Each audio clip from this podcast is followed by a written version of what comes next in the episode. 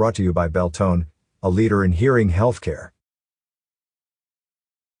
Winter weather advisories and winter storm warnings are now in place through early Saturday morning, January 1st for much of the high terrain of central and northern Arizona above 6,000 feet.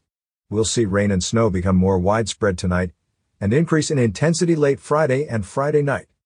Snow levels will rise through the day on Friday, December 31st, and some locations that start out as snow will turn to rain before turning back to snow later on Friday night.